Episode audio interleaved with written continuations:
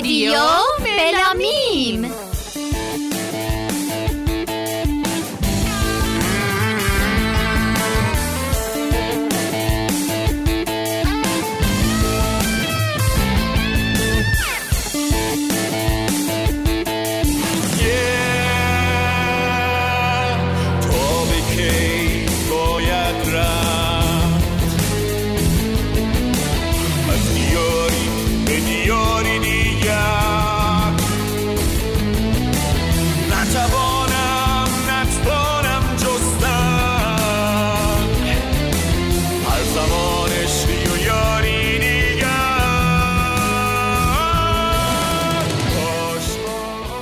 سلام به شما شنوندگان عزیز رادیو ملامیم. سلام، خیلی خوش اومدین به برنامه استاد فرشاد رمضانی. بله، آقای فرشاد رمضانی خیلی لطف کردن با ما باشون مصاحبه کردیم و وقتشون رو در اختیار ما قرار دادن. خیلی ممنونیم ازشون و خیلی دوستشون می‌داریم. بله. شما هم که دوستشون می‌دارین و امیدواریم که این برنامه لذت ببرید. آقای فرشاد رمضانی متولد مهر ماه 1345 در تهران هستن و فارغ التحصیل رشته گرافیک و کارگردانی بازیگری. فعالیت هنرشون هم که تو زمینه موسیقی، خب یا شما میدونین یا اگه هم نمیدونین خودشون توضیح میدن. بله، به صورت مفصل بله. این برنامه توضیح میدن. ولی یه سری فعالیت‌های داشتن توی زمینه سینمایی و بازیگری، تئاتر و سینما که الان می‌خوایم براتون بگیم که توی کجا بازی کردن. توی سریال‌های تلویزیونی یکی به اسم سیمای دانشگاه، خانه شماره 13 که من خودم این سریال یادمه، در واقع سلام زندگی، ایستگاه آخر، پروانه‌ها می‌نویسن، 40 سرباز ستاره سهیل. فیلم‌های سینمایی هم که کار کردن نقش عشق، عروس کاغذی، رنجر، همون مردان آنجلو سینمایی شد، ستاره سینمایی شد. تئاتر هم که همکاری کردن با نمایش برخان هفت‌خان به عنوان طراح موسیقی و حرکات موزون که تو جشنواره دانشجوی فجر تو سال 1378 مقام اولو کسب کردن. علاوه بر اینکه تجربیات موسیقیایی داشتن، خب تجربه بازیگری و سینمایی هم داشتن. توی زمینه گرافیک هم تجربه داشتن. بله. تازه. بله. شما نمی‌بینید. بریم که داشته باشیم با انرژی برنامه رو شروع کنیم. این آهنگ که اول شنیدی اسمش گذران بود از آلبوم شیدایی درون یک و میریم که با صدای خودشون اول داستان رو بشنویم. اصلا از کجا شروع کردین و چی شد که به موسیقی علاقمند شدن؟ بریم با انرژی بشنویم. بریم. خب اگر بخوایم در حقیقت از یک شروع بکنیم، دوری راهنمای تحصیلی بودم و اون موقع به شدت علاقه‌مند به ساز پیانو شده بودم و به خاطر شرایطی که وجود داشت، هم به لحاظ جغرافیایی هم به لحاظ مالی، خب توان خرید پیانو نداشتم و ملودیکا گرفتم. رفتم یه ملودیکا گرفتم و با اون شروع کردم. یه دو سالی هم در حقیقت تقریبا مخفیانه میرفتم منزلی که از دوستای معلم هنرمون که اون پیانو داشت، اون به من یه چیزایی یاد میداد و من میومدم در حقیقت روی ملودیکا پیادهش میکردم و اون تمرین میکردم تا اینکه انقلاب شد و اصلا نفهمیدیم چی به چی شد. یا فیلم تمام درو بسته است و اصلا یه کار ممنوعه و خلاف تشخیص داده شد و تقریبا سال 59 60 اون موقع ها بود که تو اون دوره تازه من با از تقریبا 58 بود با موسیقی راک آشنا شدم به واسطه یکی از اقواممون، بهمن بود که یکی از فامیلامون بود و خب چند سال از من بزرگتر بود و آرشیو شنیداری خیلی خوبی داشت که اونجا با پینک فلوید، الو ای تنجرن با گروه‌های اینطوری آشنا شدم از طریق ایشون و دیگه شیفته موسیقی راک شدم و اون موقع به سرم زد که دلم می‌خواد درامر بشم. خلاصه یکی از دوستام درام داشت از مثلا قبل از انقلاب، اون افتاد بود گوشه انباری خونه‌شون خاک می‌خورد و محرم به محرم فقط اسنیرش می‌رفت تو به اصطلاح هیئت و برمیگشت میومد دوباره سرجاش می‌خواد. که رفتم ازش خواهش کردم، گفتم اینو یه مدت به من قرض بده و درامش رو چی به من قرض داد و یه مدتی شروع کردم کار کردن. خب نه معلمی، نه استادی، نه نوتی، نه اینترنتی، نه ماهواره، هیچ. یعنی واقعا به لحاظ منابع خیلی فقیر بودیم تا اینکه تونستم خودم یه درام بخرم و با یکی از دوستام شروع کردم کار کردن که اطلاعاتش از من بیشتر بود و دیگه اون از ایران رفت و منم دیگه مسئله خدمتم پیش اومد و مجبور شدم که ساز رو واگذار کردم به یکی از دوستامو. دیگه رفتم خدمت و برگشتم اومدم. البته خدمتم 4 سال طول کشید، همچنین میگم برگشتم اومدم. آره، سری اول که برگشتم اومدم علاقه‌مند شدم به ساز بیس گیتار که بازم پس انداز کردم، تونستم یه ساز بگیرم و شروع کردم کار کردن و یه چند جلسه خدمت استاد بهمن نصری رفتم کار کردم. بعد مسائلی پیش اومد، دو مرتبه دیسکانکت شدم و دیگه شده خودم شروع کردم کار کردن تا اینکه به واسطه همکاری و دوستی که با کیوان کیارا از بهرام دهخانیار اینا داشتیم، یه بندی بودیم گاهو داریم تو خودمون به سر دور هم دیگه جمع می‌شدیم، ساز می‌زدیم یا کاور می‌کردیم. در حال به واسطه اونا جذب گروه مهتا کاظمی شدم، ارکستر پاپ رودکی که اولین ارکستر پاپ بود که بعد از انقلاب با مجوز رسمی وزارت ارشاد رو استیج می‌رفت.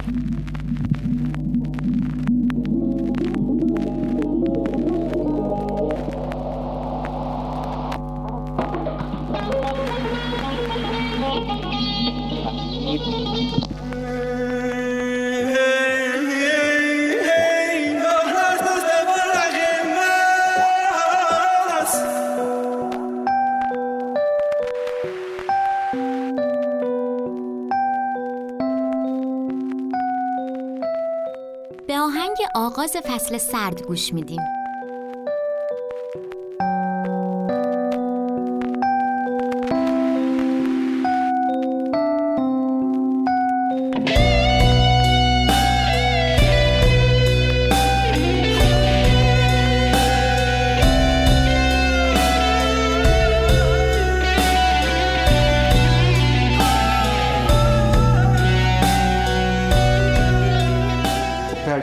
به ظاهر ترکیب سرودهای انقلابی بود، خب سازهای بادی بود و اوایل که اصلا یه دونه اسنیر و یه دونه کرش بیشتر بهمون اجازه نمیدادن ببریم، ولی یواش یواش در حقیقت هی به تدریج اینا رو بهش اضافه کردیم و از زمانی که من و کیوان کیارا و پیمانی یوسف صوری که درامرمون بود به گروه مهتا در حقیقت پیوستیم، ملحق شدیم. رنگ و بوی اجراها کاملا عوض شد، یعنی اون چه که شما تو آلبومای مهتا کاظمی میشنیدید با اون چیزی که تو اجرا روی استیج میدید کاملا متفاوت بود و کاملا در حقیقت ما سه تا اون لحن و لهجه موسیقی راک رو با خودمون برده بودیم توی موسیقی انقلابی که تازه داشت تحت عنوان موسیقی پاپ داشت معرفی میشد. بله، اصلا میگفتن به سرود میگفتن. بله دقیقاً، اون موقع اصلا کسی موسیقی پاپ حتی اسمی به سرودهای انقلابی بود. مرکز چی بود؟ مرکز سرودهای انقلابی بود. و اینطوری بود که شروع کردم و به تدریج خب مثلا نوازنده به این سمت معمول که هنوزم البته الان بهتر شده، اون موقع خیلی کم بود، جذب گروه‌های مختلف، خواننده‌های مختلف شدم دیگه. یه بودن دیگه آقای جهانگیری بود، رشید وطن‌دوست بود، دیگه حسن همانفال بود، اینا در حقیقت پاپی های اون دوره بودن که تازه مجوز گرفته بودن و دیگه هیچی دیگه شروع کردم فعالیت کردن و تا این بخشش.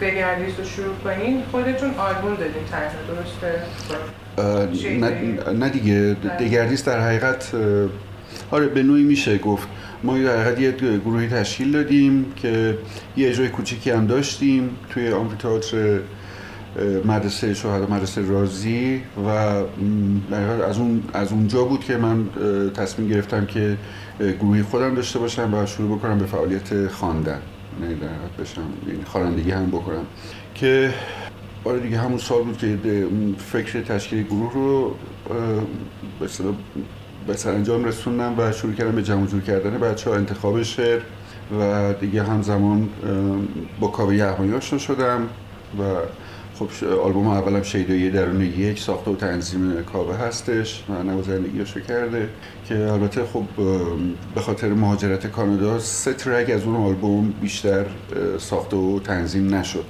که دیگه کاوه از ایران رفت و ما باقیش ناقص موند تا اینکه یک ترک هم خودم بهش اضافه کردم و شد یک آلبوم که همون تحت عنوان شیدایی درون یک هست که از سال تقریباً 81 تا 83 اون طول کشید و از 83 تا 85 هم شیدایی درون دو ساخت و تنظیم بصیر. بعد این علاقتون به پروگرسیو پس از هم ما اومد که شما با پینک فلوید و الو یا اینا آشنا شدیم و دوست داشتین که همیشه موسیقیتون پروگرسیو باشه. بعد از تجربه کنسرتتون با آقای کاوه یغمایی میخوام بدونم که چطور بود. بعد از اون سکوتا، بعد از اون اجراهای پاپ، حالا اومدیم یه کنسرت گذاشتیم با آقای یغمایی.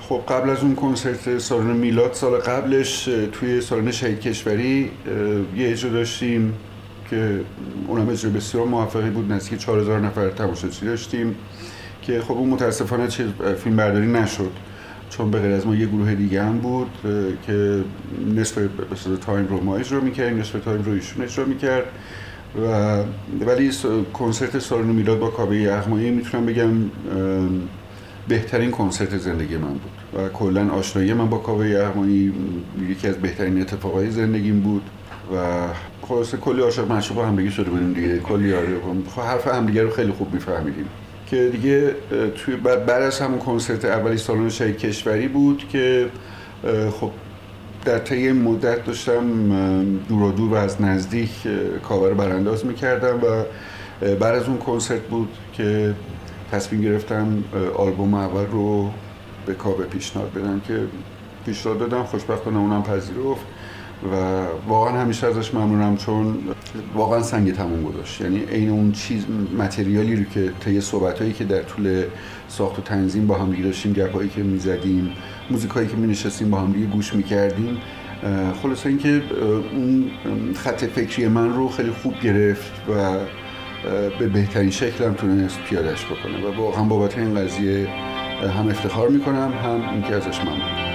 بوت من بالوی برفی تکیگاهم شیهات بود، همه فریاد ترانم اون صدای بی صدات بود، تو شبای مه گرفته ای تو یادگار یلدا، شعله سرده تو چشمات، جای امنی توی سرما. به آهنگ بانوی برفی از آلبوم شیدایی درون دو گوش میدید.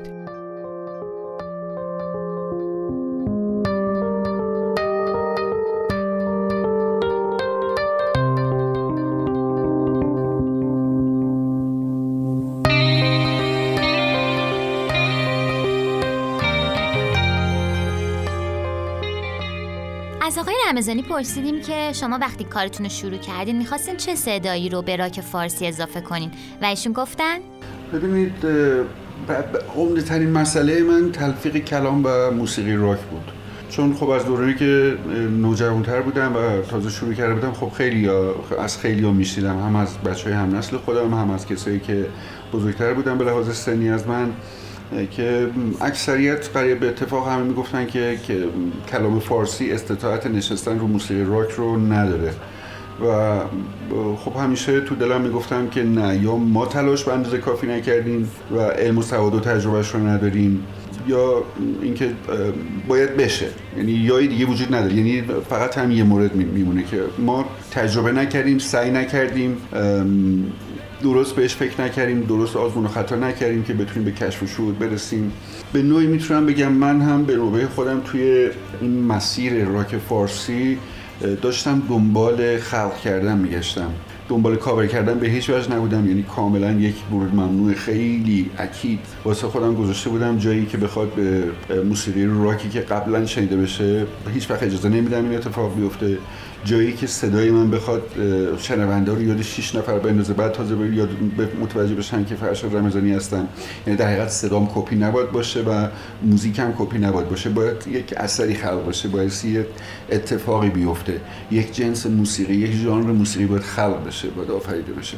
تمام دغدغه من این بود، یعنی به هیچ وجه اصلا به این فکر نمی‌کردم که آره مثلا آلبوم بدم بیرون، مثلا بفروشه، مثلا برم یه ویلا بخرم، ماشینمو عوض بکنم، چون میدونستم مثلا این اتفاقات محاله با توجه به معضلات فرهنگی که ما داشتیم که اصلا از موسیقی راک شناختی وجود نداشت، اون اندکی هم که وجود داشت کاملا خیلی جاهاش اشتباه بود، خب میدونستم که یه همچین ایده پردازی در حقیقت فقط رویاست، رویا پردازیه و تمام دغدغه هم خلق و آفرینش بود. این کلام فارسی شما چه تمهیدی براش اندیشید؟ چون هر کسی یه کاریش میکنه تقریبا توی این آزمون و خطاها. یکی ساده به زبان ساده تر میگه، یکی میاد مثلا حالا مثل ویز یه صدایی بهش میده، یه سه کامنت مثلا یه جور دیگه میخونه. شما مثلا با چی موافقین؟ با شعرهای عرفانی های موافقین که روی سبک راک باشه، شعرهای ادبی مثل حافظ و اینا، یا نه مثلا شعرهای ساده تر میپسندین که باشه؟ اصلا هیچ محدودیتی وجود نداره. چون ما داریم توی راجع به مقوله‌ای صحبت میکنیم که بی انتهاست. خود بتهوون زمانی که داشت سمفونی 9ش رو رهبری میکرد و دیگه گوشش تقریبا ناشنوا شده بود، بعد از اینکه موومان 4 تموم میشه توی یکی از اجراهاش همه اصلا تماشاچی شروع میکنن دستن و استاد هنوز وایساده بود داشت رهبری میکرد که مستر ویولونش در حقیقت بلند میشه برش میگردونه و میگه استاد مثلا تموم شد موومان، میگه نه هنوز خیلی چیزای دیگه مونده باید بنویسن. یه همچین آدم بزرگی میگه نه هنوز تموم نشده. اصلا تمام زیباییش و طبیعی بودنش به همینه که باید این اتفاقات بیفته. باید فرشید عربی بیاد رو شعر کلاسیک کار بکنه، شهرام شرباف بیاد رو شعر کلاسیک کار بکنه، من بیام رو شعر نو کار بکنم، یکی دیگه رو ترانه کار بکنه کاملا، یعنی از شعر جداست، بیاد صرفا فقط رو ترانه کار بکنه. یکی دوست داره عاشقانه کار بکنه، یکی دوست داره کاملا عرفانی یا فیلسوفانه به داستان نگاه بکنه، یکی فقط میخواد اعتراضش رو برسونه. همه اینا باید باشه، یعنی به اندازه به تعداد افراد روی زمین باید موزیک تولید بشه که تک تک این سلایق ارضا بشن، تک تک این سلایق خوراک ذهنی و روحی خودشون رو بتونن پیدا کنن.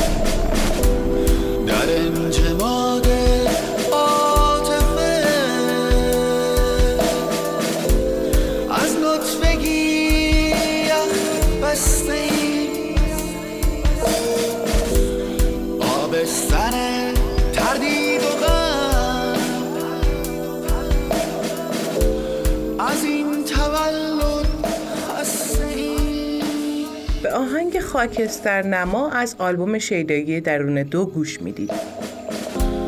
مادر عبور از حادثه پروانه پر کرده این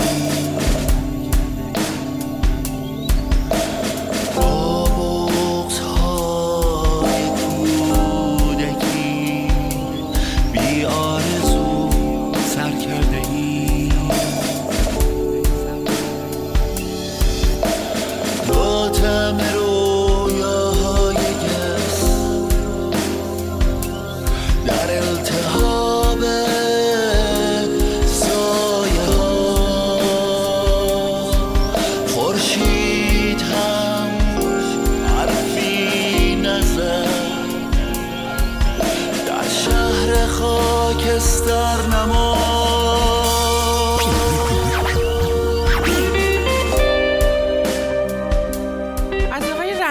اینجای برنامه در مورد موسیقی تلفیقی پرسیدیم و ایشون پاسخ دادن.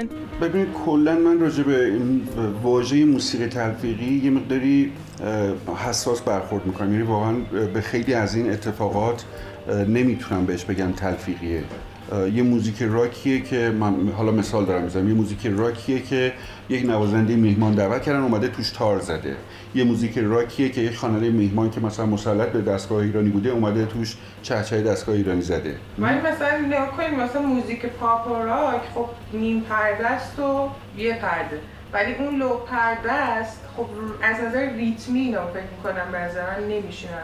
نه از نظر هارمونیکی از نظر هارمونیک نمیشینن. این کم میاره، اون زیر که داره میزنه کم میاره اون، چون تحریر ایرانی میده، لو پرده میده و اون اینا با هم به نظرم یک ناهمگونی درست میشه و این به چیزی که باق شد. ببینید مسئله منم همینه، اون حساسیتی که گفتم دقیقاً برمیگره به همین سوال شما، به همین به اصطلاح چیزی که به عنوان یک سوال ذهن شما رو درگیر کرده. اینی که من واقعا به هر موسیقی نمیتونم بگم موسیقی تلفیقی، به صرف وجود یک ساز غربی توی یک مجموعه سنتی بهش بگم اون تلفیقیه، یا به صرف وجود یک ساز سنتی یا یک وکال سنتی توی یک موسیقی راک بهش بگم تلفیقیه. موسیقی تلفیقی خیلی جزئیاتی داره که بایستی اونا اینطوری بهتون بگم، باید موسیقی راک و موسیقی سنتی مثل تار و پود یک فرش در هم تنیده بشن. مثال براتون بزنم، گروه مثلا لوچو تایفا، عزیزا مصطفی زاده، گروه میراث، یه گروه تونسیان، اینا حالا مثلا سه تا ژانر مختلف بودن که من مثال زدم. ببینید باورش میکنید، میپذیریدیش. کیو میریم مندس که فلامنکو با باخ، ولی انگار که از اول همینجوری بوده، اصلا باخ نیست یا آهنگ بوده و از اول همین. میگم طوری به داره شنیده میشه، طوری این جزئیات دیتیل سر جای خودشون چیده شدن که شما باورش میکنید، حسش میکنید، میپذیریدش. ببینید مثلا راجع به یه گروهی الان چند دقیقه پیش شما اسم بردی که خیلی من خودم دوستشون دارم، گروه کامنت، موسیقی عالی بود، ولی زمانی که کلام فارسی رو با لهجه انگلیسی میشنیدم کاملا زده میشدم ازش. برای چی؟ مگه کلام فارسی چه ایرادی داره که من بخوام بیام حالا لهجه انگلیسی رو بذارم روش که مردم میخوام بپذیرنش؟ خب این به نظر من اشتباهه، این به خطا رفتنه که اتفاقا به خود آقای پورترابی هم در حقیقت یه مصاحبه‌ای که داشتم، مصاحبه رو خونده بود و اتفاقی توی کنسرت دیدمش، خیلی متواضعانه پذیرفت و گفتش ممنونم از به اصطلاح آنالیزی که کردی، تجزیه‌ای که کردی، و پذیرفت، قانع به اصطلاح قانع شد که خب این اتفاق. و الان جست گریخته ازش کاری می‌بینم که اون لهجه رو در حقیقت ازش حذف کرده و داره با اون چی که باید باشه داره اتفاق میفته تو موسیقیش. خب این پسندیده است، این رو آدم باش ارتباط برقرار میکنه، اون آنتیپاتی رو ازش گرفته، ایجاد سمپاتی میکنه. و مثلا تو همین گروه میراث، گروه تونسیان، شما کاملا وقتی موزیک رو میشنوید میبینید یک موزیک پروگرسیو متال بسیار جدی، بسیار تکنیکی و وکال بسیار خوب و عالی، یه جایی میبینید به صورت چاشنی نمک فلفل میاد از به اصطلاح تحریرهای دقیقا موسیقی خودشون استفاده میکنه. این واقعا لذت بخش، یعنی وقتی میشنوم مو به تنم سیخ میشه. مثلا لد زپلین هم حتی زمانی رفتن مراکش، اون تم عربی همیشه تا الان هم تو کاراشون شنیده میشه، تو کارا رابرت پلانت، ولی خب احساس میکنیم که بوده این آهنگ از اول همیشه همینطوری خلق شده. اون اتفاق من میتونم بپذیریمش به عنوان موسیقی تلفیقی، ولی خیلی از اتفاقاتی که اینجا میفته نمیگم نباید باشه، اتفاقا برعکس من میگم باید باشه، باید آزمون و خطا بشه تو هر نوعی، تو هر ژانری، هر کسی هر کاری که از دستش برمیاد برای این نهال نوپا بایستی انجام بده که این یواش یواش شکل بگیره، آن چیزهایی رو که لازم داره جذب بکنه، اون چیزهایی رو که در حقیقت به درد نمیخوره خودش دفعشون میکنه و میرن کنار، فراموش میشن. ولی بازم از ارزش‌های اونها هم من کم نمی‌کنم، میگم بایستی اون اتفاق هم می‌افتاد که من متوجه می‌شدم این چیز بده. کی میگه مرد نفس نمی‌کشه؟ کی میگه نبض جسد نمی‌زنه؟ چشماتو یه دم به این آینه بدون، ببین این مرده چقدر شکل منه،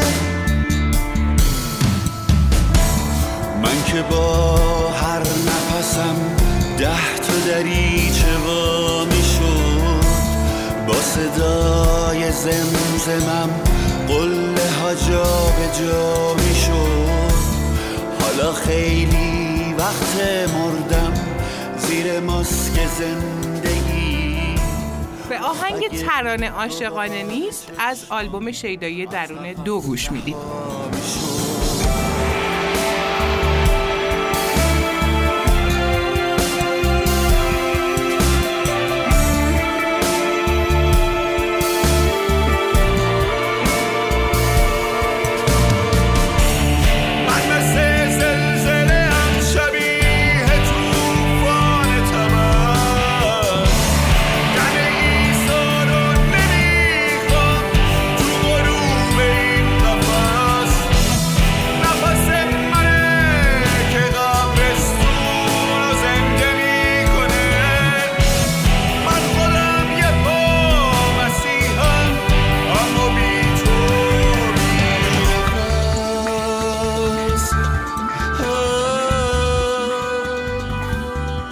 از آقای رمضانی در مورد آلبوم شیدایی درون یک و دو پرسیدیم و همینطور تشکیل گروه دگردیس و ایشون پاسخ دادن.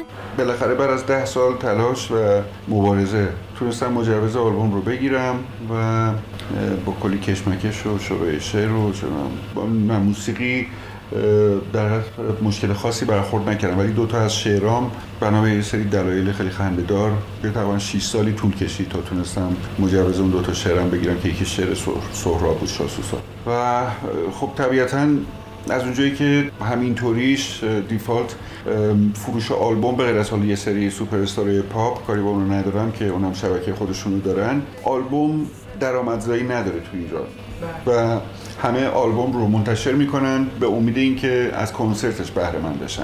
خب طبیعتاً منم سوار به اصطلاح همون قطار بودم دیگه، همون قطاری که همه داشتن میرفتن، چون هم یه دونه هم بیشتر نبود آخرین سرویس و به فکر این افتادم که اجرای زنده بذارم. چند بار تلاش کردم که متاسفانه نشد، که یکیشم اتفاقا یه اجرایی داشتم تو استودیوی خودم که قرار بود تحت عنوان فستیوال یوسف اسلام قرار بود تو دانشگاه تهران یک اجرایی داشته باشیم که چند تا گروه بودیم، 7-8 گروه بودیم، از شیراز قرار بود بیان، از مشهد قرار بود بیان، یه فستیوال توری بود که ما هم دعوت شدیم و بعد از تقریبا 1 ماه که تمرین کردیم دقیقاً 48 ساعت قبل از اجرا تماس گرفتن و گفتن که ممانعت شده با اجرای شما و خب من دیدم این بچه‌ها این همه تلاش کردن، اومدن زحمت کشیدن، کارا رو نشستیم در آوردیم، گفتم خب این زحمت نبایستی به هدر بره. خواستم از بچه‌ها همون روز پنجشنبه که قرار بود اجرا باشه همون ساعت تو استودیو خودم جمع شدیم، یه تعداد به اصطلاح مهمونم دعوت کردم و همون اجرایی رو که می‌خواستیم اونجا داشته باشیم حدود نیم ساعت، این نیم ساعت رو 3 مرتبه من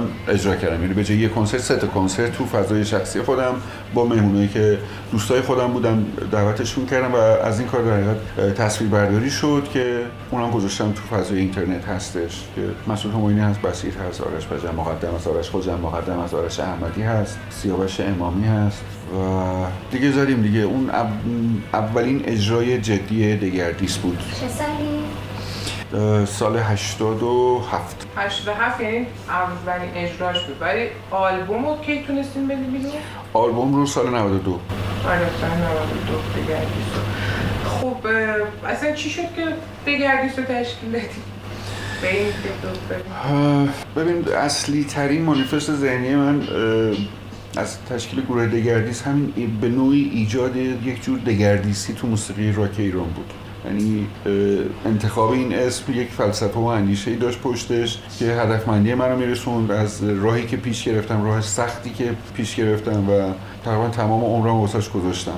و در اون سالی هم که شما پرسیدین در مورد موسیقی پاپ، از زمانی این تصمیم جدی رو گرفتم و خداحافظی کردم از موسیقی پاپ که احساس کردم که دیگه نبایستی بیشتر از این وقت تلف بکنم و انرژیم و حضورم رو دیگه باید بذارم واسه کار خودم و این بود که اون تصمیم رو گرفتم و از موسیقی پاپ خداحافظی کردم و گفتم که دیگه تمام زمانم رو و تمام هم و غمم رو برای انتشار این آلبوم باید بذارم. تو واقعا دیگه شکل یک مبارزه رو هم پیدا کرده بود که من باید این آلبوم رو با همین اشعار، با همین موزیک، با همین سبک خوانش باید اینجا مجوزش رو بگیرم و بالاخره میگم بعد از 10 سال تلاش مبارزه تونستم بگیرم و خب یه کنسرت هم تقریبا 4 سال 3 سال پیش بود، 3 سال و نیم پیش بود، 30مین جشنواره دهه فجر، جشنواره موسیقی، اونجا دعوت شدیم و یه اجرا اونجا داشتم.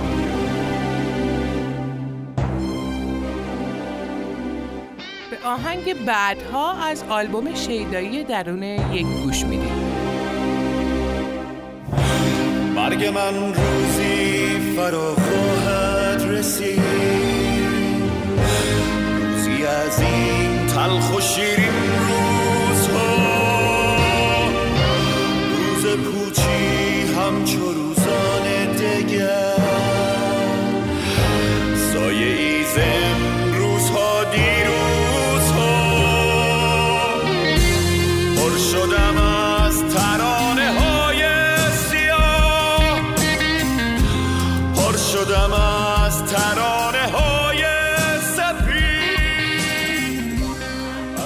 من یه نکته ایم در مورد بحث قبلی بهتون بگم. ببین مثلا یه ترک من هستش، حالا دوست داشتیم بعد از کار میشنویمش، یکی از ترک هم هست که شعر فروغ به نام بعدها، حالا ورس شروع میکنه به خوندن به کورس که میرسه خواننده شروع میکنه به هارش خوندن، دیستورت خوندن و داره با فریاد بلند کاملا هارش و دیستورت داره میگه عاشقم. خیلی از من بودن پرسیدن، گفتن آقای رمضانی مثلا و داری راجع به عشق صحبت میکنی یا چرا اینقدر عصبانیه؟ کسی که عاشقه که مثلا اینطوری به عشقش نه این چی تالا نشده مثلا به طرف میگی بابا دوستت دارم عزیز من، آره درست من این کار کردم، تو آخه دوستت دارم، به خاطر اینکه دوستت دارم این کارو کردم، باز میگم اوه دارم میگم دوستت دارم این کارو کردم. شما تا حالا دوچار یه همچین احساسی نشدید؟ چه اشکالی داره؟ من عشقم آره فریاد میزنم. بعد یه نکته دیگه میگفتن که بابا مثلا شعر فروغ که خودش اینجوری خونده، میگم بابا به خود فروغ هم شعرش اشتباه خونده. از نظر من فروغ شعر خودش اشتباه خونده. فروغ پر از عصیانه، پر از فریاده، پر از اعتراضه. بعد خودش مثلا مرگ من روزی فرا خواهد رسید، روزی از این تلخ و شیرین.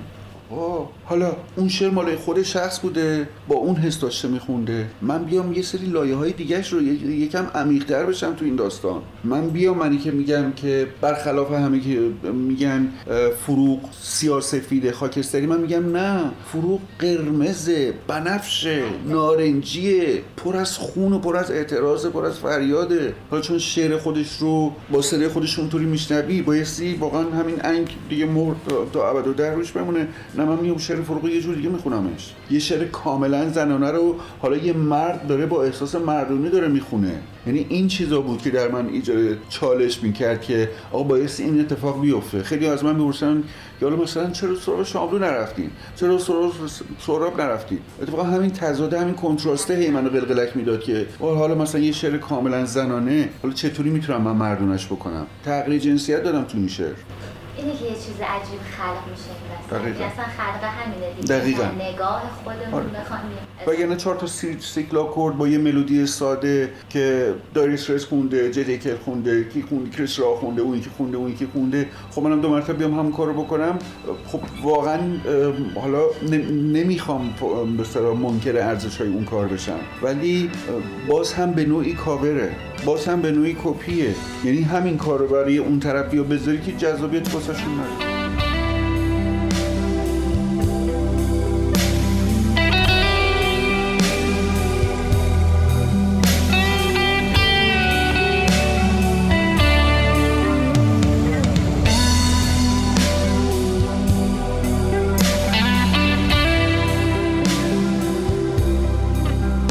آهنگ دگردیسی از آلبوم شیدایی درونه یک گوش میدیم.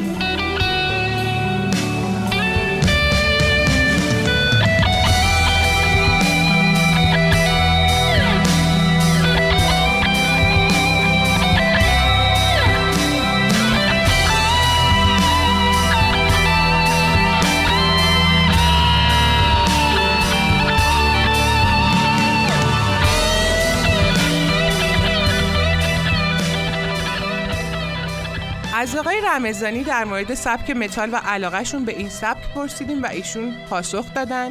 ببینید من هیچ وقت نمیتونم خودم رو به قول خود بچهای اهل متال یا متال هد هیچ وقت نمیدونم، به خاطر اینکه کلی‌تر از موسیقی متال به داستان نگاه میکنم. من به راک گرایش دارم و خب موسیقی متال یکی از زیرشاخه‌های موسیقی راکه که متاسفانه به اشتباه هم میبینم اینجا خیلی از بچهای اهل موسیقی متال کاملا سفرهشون رو جدا میکنن، میگن ما متالیا شما راکرا. میگم بابا خب شما هم یکی از شاخه‌های راکیم، هممون داریم از این سرچشمه داریم آب میخوریم، چرا خودمون به همش بزنیم؟ چرا خودمون این پراکندگی و اصلا گسیختگی رو توش ایجاد بکنیم؟ به جای این کنار هم دیگه وایسیم وایسیم واسه هم دیگه شاخشون میکشیم. به خاطر همین میگم من هیچ وقت خودم رو یک موزیسین متال نمیدونم، من خودم یه راکر میدونم. از تفکر و مانیفست اصلی موسیقی راک، صلح، عشق، آزادی که این سه تا شعار اصلیشون بود، سه تا هدف، من میگم مانیفست ذهنیشون همین سه تا کلمه بود، صلح، عشق، آزادی. چیزی بیشتر از این نمیخواستن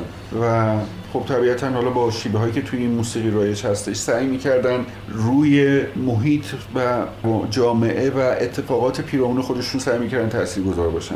از موسیقی دهه 70 که راجع به جنگ ویتنام میخوندن، راجع به جنگ جاهای دیگه میگفتن و تأثیر میذاشتن روی اذهان عمومی. خیلی از گروه ها رو دیدیم مثلا جیم موریسون، دورز که حتی روی استیج نسبت به این داستان معترض شد که اومدن کتبسته از روی استیج بردنش رو زندان و مملوک کار شده شد. من به داستان اینجوری نگاه میکنم، اصلا هیچ تفکیکی قائل نمیشم. میگم تمام بچه ها تو هر کدوم از این شاخهای موسیقی راکر فعالیتی دارن میکنن، از نظر من محترمه، ارزش خاص خودش رو داره، ولی با صداقت. یعنی وقتی که از دایره صداقت دور میشن یکم آزرده میشن و شروع میکنن به واکنش نشون دادن. دیدگان تو در قاب اندوه سرد و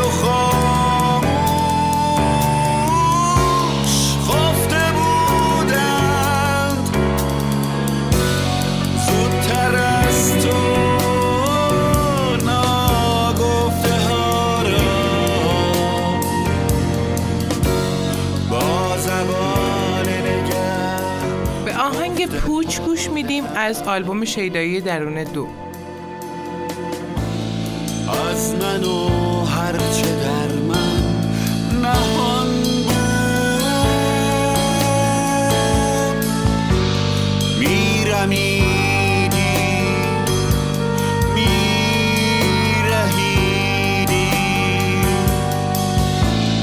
ناشکی با مرا در رمضانی. اینجا پرسیدیم که به نظرتون چیزی به اسم راک فارسی وجود داره یا نه، و ایشون جواب دادن 100% من اینجا حی و حاضر نشستم. یعنی اگر کسی بخواد منکر این بشه، خب من یا باعث این اصلا به دنیا نیومده باشم، یا نه نمیگم فور اصلا به دنیا نباید میامدن. خیلی میگن این کلمه اصلا درست نیست، راک فارسی، راک اصلا مال ما نیست، ما مثلا موسیقی دیگه‌ای داریم.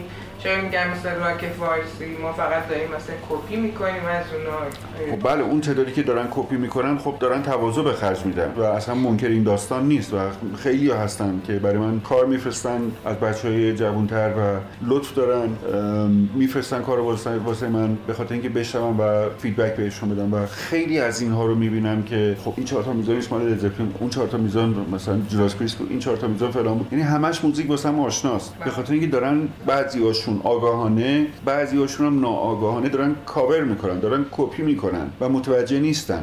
درسته که ممکنه یه سیکل آکورد توی ان تا موزیک مختلف شما مثلا سیکل مثلا اسپانیش رو مثلا بشنویدش مینور ماژور ماژور ماژور، ولی خب آدمای زیادی بودن که اومدن با همین 4 تا دونه آکورد هزاران هزار قطعه موسیقی تو سبک‌های مختلف درست کردن که هیچ کدومشون هم به هم دیگه شباهتی نداره به خاطر اینکه کپی نکردن. 4 تا آکورد درسته همون 4 تا آکورده، ولی توی هارمونیش، توی وصل این آکوردها به هم دیگه، توی خط ملودی، کلامی که به کار بردن، سولوهایی که توش نواخته شده، باعث شده که همون 4 تا آکورد بشه هزاران قطعه‌ای که هیچ شباهتی هم به هم دیگه ندارن.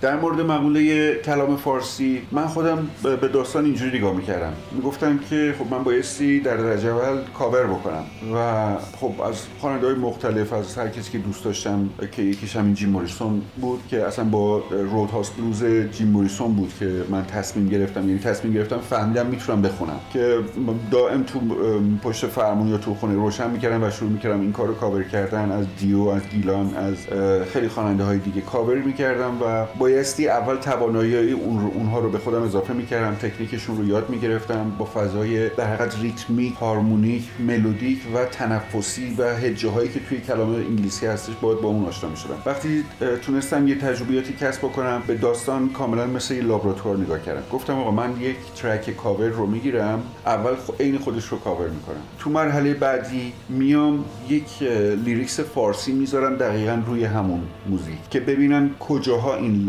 هجه‌های فارسی میتونن دقیقاً جا بشن توی اون به اصطلاح ضرباهنگی که اون موسیقی راک داشت. تو مرحله سوم میگفتم خب حالا من این شعر رو دارم تونستم تلفیقش بکنم مثلا روی مثلا استیوی تو هیون لد زپلین، یا مثلا این ترک رو، این شعر فروغ رو اومدم گذاشتم روی موسیقی گروه کرید، روی Unforgiven کرید، و خب دیدم که این امکان هست. پس میشه که این به اصطلاح کلام با هجه‌های موسیقی راک با هم دیگه تلفیق بشن و بتونن یه پیوند مأنوسی پیدا بکنن. اون اتفاقی که شما گفتید بیرونم صحبت کردیم، میدونم دقیقاً یه اتفاقاتی گاهی میفته نامأنوس واسه که خب برای چی تا تا تا تا تا مثلا این کلام فارسی رو شما هیچ وقت عادت نداشتید که به این سرعت با این تختیای ریز بشنویدش، چون بهش عادت نداریم. اول اول نسبت بهش واکنش نشون میدیم، میگیم که بابا این چیه، ولی شاید دو مرتبه سه مرتبه که گوشش بکنیم گوشه تازه شروع میکنه به عادت کردن. هرگز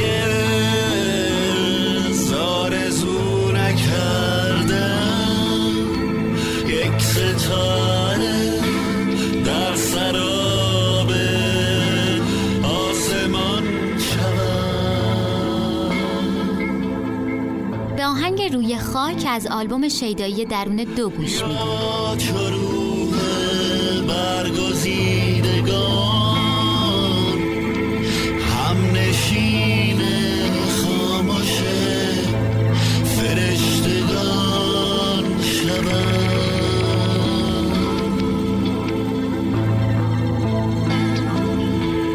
هرگز از زمین جدا نبودم. از آقای رمضانی پرسیدیم که آیا میشه گروه‌های قدیمی مثل اسکورپیو، مثل استونز، مثل گولدن رینگو پایه‌گذاران راک فارسی دونست و ایشون پاسخ دادن حالا من بقیه رو نمیدونم، چون بودن کسای زیادی بودن که خیلی برداشت کردن، خیلی جاها کپی کردن، برن به نام خودشون تموم کردن. من به شخصه تنها چیزی که ازشون برداشت کردم این بود که اسکورپیو خواست کرد پس میشه، فرندز خواست کرد پس میشه، کوروش اقمایی خواست همینطور، فرهاد همینطور، فریدون فروغی همینطور، خدا بیامرز حبیب همینطور. اصل داستانشون این بود که این آدم ها تونستن تو اون حدش رو تونستن انجام بدن، پس میشه از این بیشتر هم انجام داد، من میخوام از این بیشتر رو انجام بدم. اون چیزی که من برداشت کردم صرفا این بوده. وگرنه اول بهتون گفتم کاملا مطلقاً ممنوع کرده بودم برای خودم جایی که خانش من بخواد مثلا یکی بگه این کوروشه چقدر شبیه کوروشه همینطوری. نه فرشاد رمضانی، یعنی سعی تو کردی، تلاش تو کردی، همچین چیزی داری بیرون، ولی به این نکتهش توجه نکردی که یه جایی رو، یه شباهتی رو داری به صدات، به نحو خانشت که طرف رو به این اشتباه انداختی. اون گناه نداره، مقصر خودم رو میبینم، به خاطر همین میگم این حساسیت رو داشتم. و حالا موسیقی هم که هیچ، یعنی میگفتم آقا ما بر اساس منطقه جغرافیایی، ژنی که داریم، فرهنگی که داریم و زبانی که داریم که قراره همه اینها اون ژن و روحیه و احساس و فرهنگ و خاک و اینا همش قراره بیاد توی کلام فارسی بشینه که حالا کلام فارسی اون مجموعه قراره توی موسیقی راک ترکیب بشه و این ترکیب بندی بایستی اینقدر خوشمندانه، اینقدر با وسواس باید انتخاب بشه. اون اتفاق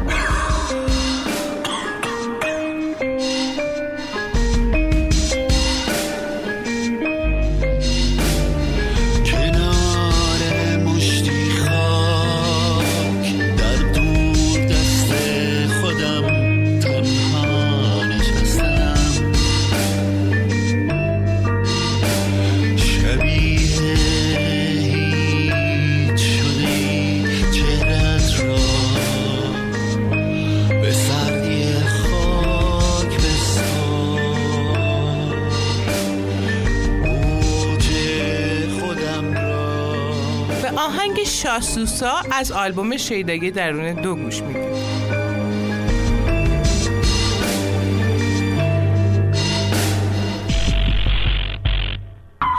میترسم از لحظه بعد و از این پنجره‌ای که به روی احساسم گشوده شد،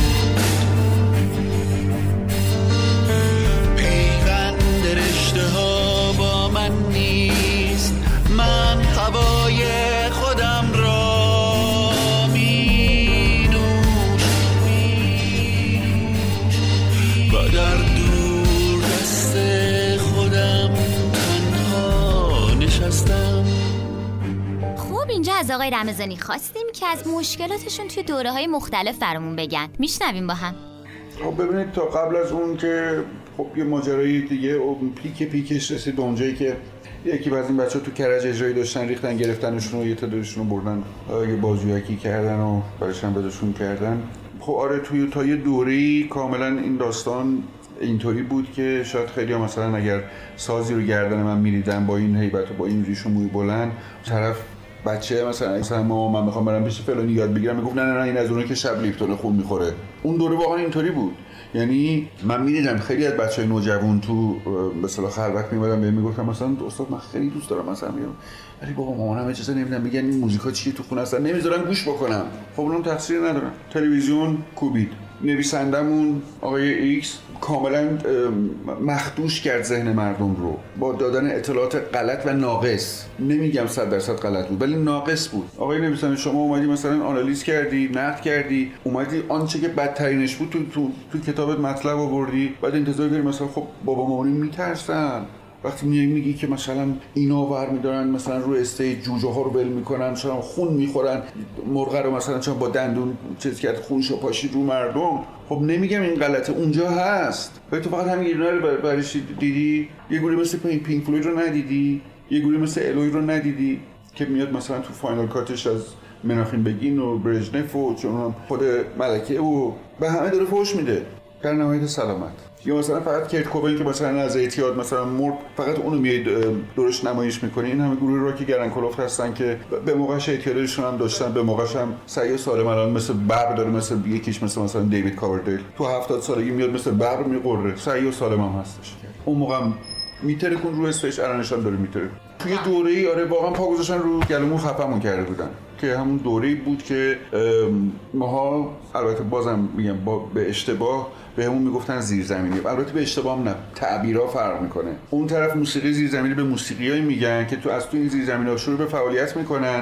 تهیه کننده میاد میچرخه تو این باره کوچولو تو این زیرزمینا، مثلا همین کرکوبینو تو اینطوری پیدا کردن. خیلی از همین سوپر استارای راک اون طرف رو همینطوری کشف شدن. گوشه خیابون نشسته بود داشته میزده، یارو میاد رد میشه، تهیه کننده بوده، گوش موسیقی خوب داشته، تیزهوش بوده، فهمیده این تالنته، زیر پروبالش گرفته برده معرفش کرده و ازش هم میلیون ها دلار برده. ولی موسیقی زیرزمینی اینجا به موسیقی میگفتن که خلاف قانون بود، اجازه مجوز نداشتن، اصلا غیر قانونی بود حضور ما، وجودمون اصلا غیر قانونی بود، چه برسه به حضورمون. توی اون دوره ما شروع کردیم موسیقی کار کردن از توی همین زیرزمین‌ها و خب مثلا اجراهای شخصی کوچیک می‌ذاشتیم. ما اجرا می‌ذاشتیم با کیوان کیارا سم پیمان، مثلا آرش میتویی رو دعوت می‌کردیم، اونها اجرا می‌ذاشتن ما رو دعوت می‌کردن، مثلا ما اجرا می‌ذاشتیم فرشاد رو دعوت می‌کردیم، فرشاد رو دعوت می‌کردیم، همین تو توی دایره کوچیکی خودمون می‌کردیم.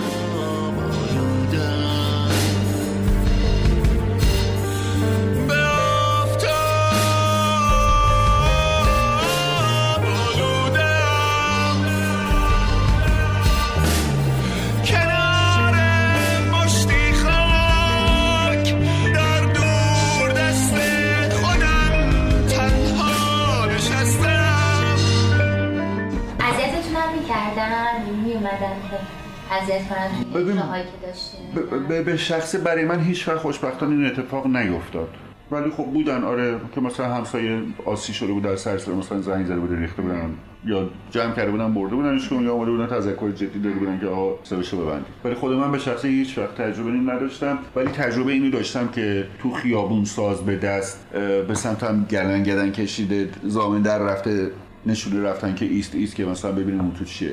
بارها واسم اتفاق افتاد و خب از یه دوری به بعد که باز من این رو میگم که به خاطر حضوری که مستمر ماها داشتیم، نسل ماها داشتیم، به خاطر اینکه قافیه رو نباختیم، به خاطر اینکه پاپس نکشیدیم، وایستادیم، جنگیدیم با بیپولی، با اجرا نشدن از طریق داشتن اجرا. چون یه آرتیست دلش میخواد دیده بشه، دلش میخواد شنیده بشه، دلش میخواد تابلوش بره روی دیوار نمایشگاه، فیلمساز دلش میخواد اکران داشته باشه.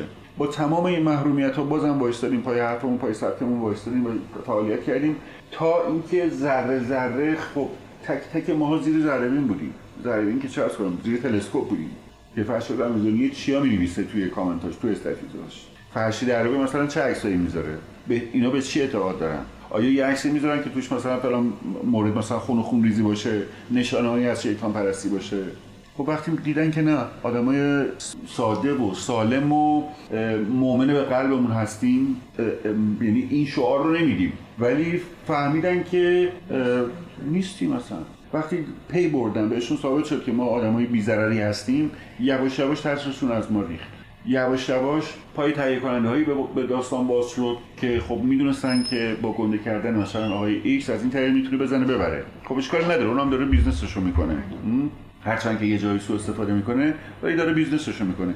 همین اتفاقات باعث شد که همون خانم چادر چاقچونی که نمیذاشت بچه‌ش حتی تو خونه موزیکی راک گوش بکنه، میومد مینشست تو کنسرت آقای فلانی که گیتارم بود، که درامم بود، که توش پاور کوردم میزدن، ما نشست شروع کرد برای اون آقا دست زدن. فهمید که نه، این لولو خورخوره نیست این گیتاره. فهمید که این آدم با این ریش و موی بلند نه آدم خوره، نه آدم بی دین و مذهبیه، نه آدم بی اخلاقیه، هیچ کدوم از اینا نیستش. تمام پایبندی‌ها بهشون ثابت شد. فهمیدن که میتونن از توش پول در بیارن. یه مقداری سر داستان شل کردن که رسیدیم تا به الان. به نوعی هم میدونم که یک سوء استفاده ابزاری هم به همین طریق از همون شده.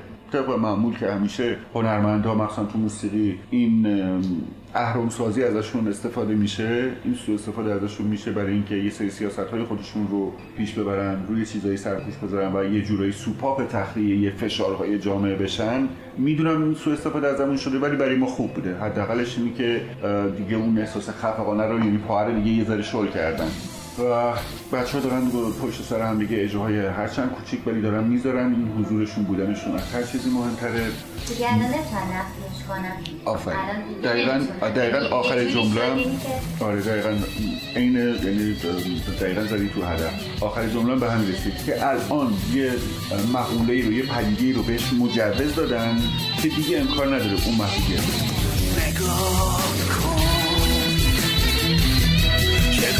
درون دیدم چگونه قطر آب می شود.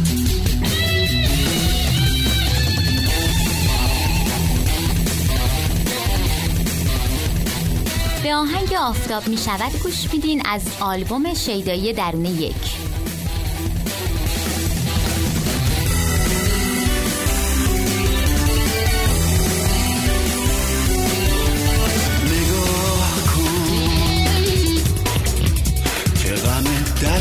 دیدم چگونه قطره آب می شود، چگونه سایه سیاه سرکشم اسیر دست آفتاب می شود. تمام هستیم. خب اینجا در مورد آینده موسیقی راک با آقای رمضانی صحبت کردیم و همینطور راجع به کار جدیدشون که میخوان چیکار بکنن، چه سبکی رو الان دوست دارن ادامه بدن. میشنویم با هم. یه سینگل ترک جدید بود روی یکی از اشعار فروغ به صورت آماده کردم، مجوزش هم گرفتم، منتظر هستم که ریکورد نهایی وکال انجام بشه که شاید یه هفته دو هفته دیگه انجام بشه. فعلا مشغول تمرین هستم تا به اون آمادگی برسم که بخوام برم تو استودیو و بعدش هم بلافاصله میکس و مستر میشه و همزمان باهاش از قبلم تقریبا یک سال نیم پیش یکی از دوستانم به نام فرید حامدی عزیز که روی ترک شاسوسام یه ویدیو کلیپ زحمت کشید واسم درست کرد و اونم مجوزش رو گرفتم. فقط منتظرم که این قطعه جدید به نام اسیر این هم آماده بشه که همزمان با هم دیگه منتشر شه. کار جدید فعلا اینه و همین سینگل ترک برای من در حقیقت نقطه شروع برای آلبوم جدید. یعنی این ترکی که منتشر بشه، فیدبک ازش بگیرم، تقریبا تا حدود زیادی دستم میاد که مابقی آلبوم قراره چه اتفاقی توش بیفته. اجرای زنده چطور شما راستش نداریم که بزنیم؟ در طول این مدت، یعنی از همون اجرای جشنواره تا الان، خب صحبت زیاد شده، پیشنهاد زیاد شده که منم گوشم خوشبختانه خیلی پره از این وعده‌های پوچ و تو خالی که آدمای مختلف میان ابراز علاقه میکنن که میخوان کنسرت بذارن، اجرا بدن، تهیه کننده بشن و فلان بکنن.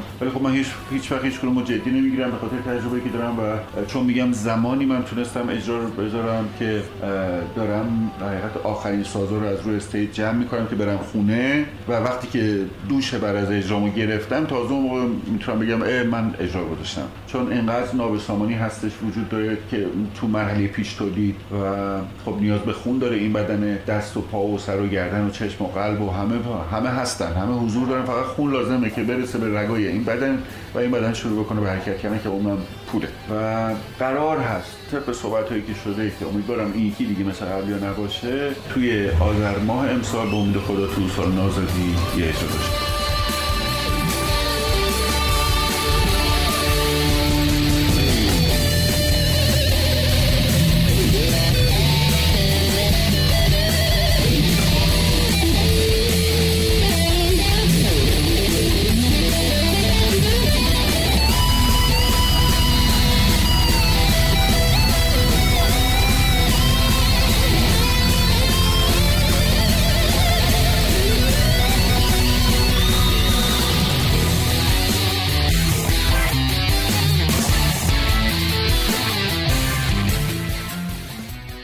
ولی امان از این ادعاهای پوچ، امان از این ادعاهای پوچ. ما بودیم که موسیقی فلان را آوردیم، ما بودیم. بابا تو آخر اون زمانی که امثال ما داشتن کار میکردن شاید تو هنوز اصلا به دنیا نیومده بودی، برای چی همچین ادعایی رو میکنی که من بودم که پیشرو بودم تو موسیقی متال، من بودم برای اولین بار. اصلا این داستان استفاده از این صفت‌های برترین رو من نمیفهمم یعنی چی.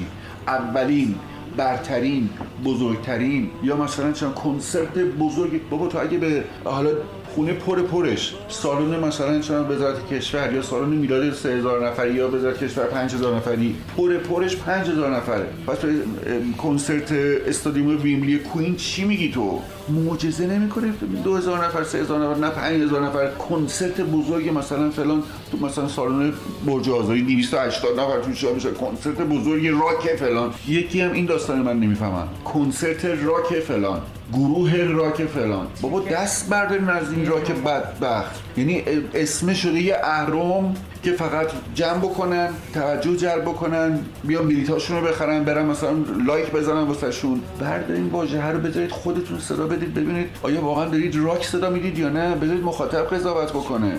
پروپاگاندای به اصطلاح پوچ و تو خالی و کثیف یعنی چی؟ مثلا من بیام رو استیجم، حالا یکی هم یه چور حسینی بهش دست داده، یکی که هم یه اسمی هم از یکی برده، بعد اون اسم کوچیکی نیست که تو این رو بهونه رو میدی دست اون آدم که به اون مثلا بخواد اهانت بکنه.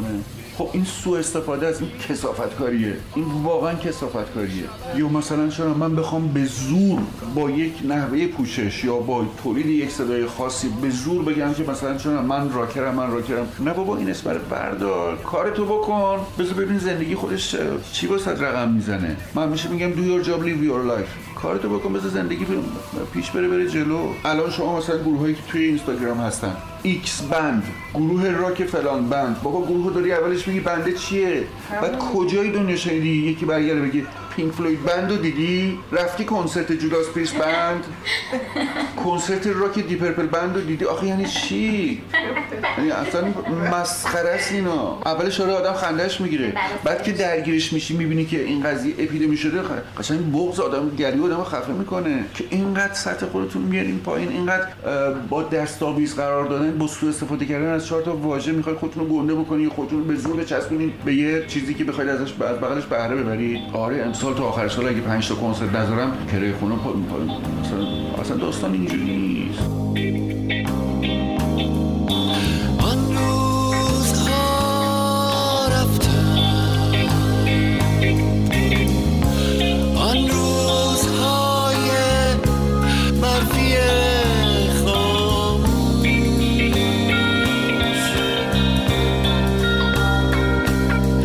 کس پشت شیشه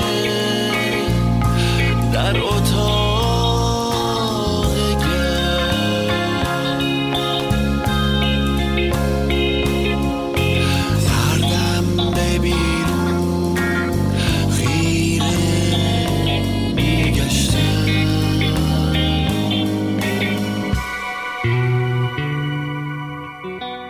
من به سری هیچ کسی توهین بکنم، ولی میتونم راجبش ابراز نظر بکنم تا جایی که ابراز نظرم توهین آمیز نباشه، کلیت قضیه رو زیر سوال نبره. همونطوری که اول بهتون گفتم همه بایستی امکان فعالیت داشته باشن، همه باید اجازه اجرا رو پیدا بکنن. ولی وقتی که میبینم که افتاده گوشه خونش موسیقی رو فراموش کرده یا رفته شده به ساز بفروشی یا خیلی نزدیک به موسیقی سرخورده شده، مثلا میره ساز وارد میکنه میفروشه و اگه بشناسیدش میدونید که نوازنده بسیار خوب و قدرتمندی هستش، آدم متاسف میشه.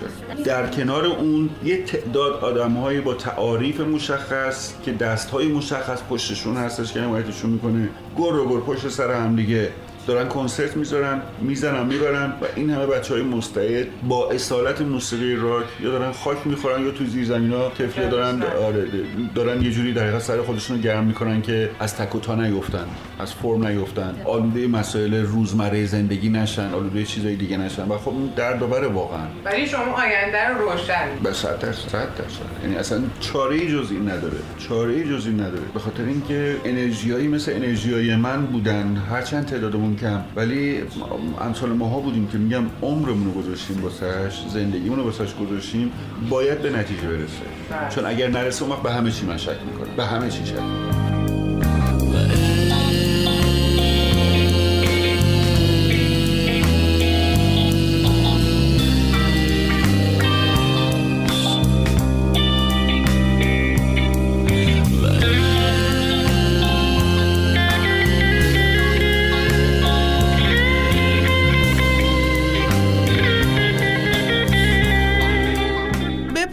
قسمت ویژه برنامه آقای فرشاد رمضانی رسیدیم. خیلی ممنونم که تعلیم ما رو شنیدین. اگه یکم تایم برنامه زیاد بود دیگه با بزرگی خودتون ببخشید، به خاطر اینکه میخواستیم حرفاشون باشه و حرفای مهم خوبی قشنگی زده بودن. بله، همینجا هم ازشون تشکر میکنیم. واقعا برای ما یه افتخار بزرگی بود که باشون مصاحبه کردیم. یه جور کلاس درس بود اصلا. بله دقیقاً.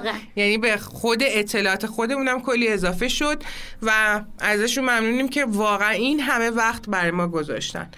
بله، و اینکه در نهایت میتونید ما رو توی @ ملامیم، کانال تلگرامی ملامیم دنبال بکنید و سایت شنوتو /ملامیم و این آهنگی هم که آخر برنامه میذاریم به اسمش آن روز هاست و جای دیگه نرین، بایستیم این یک کوچولو، حالا که این همه صبر کردیم یک کوچولو صحبت‌های آقای رمضانی هم در آخر برنامه بشنوید با این آهنگ قشنگ آن روز ها.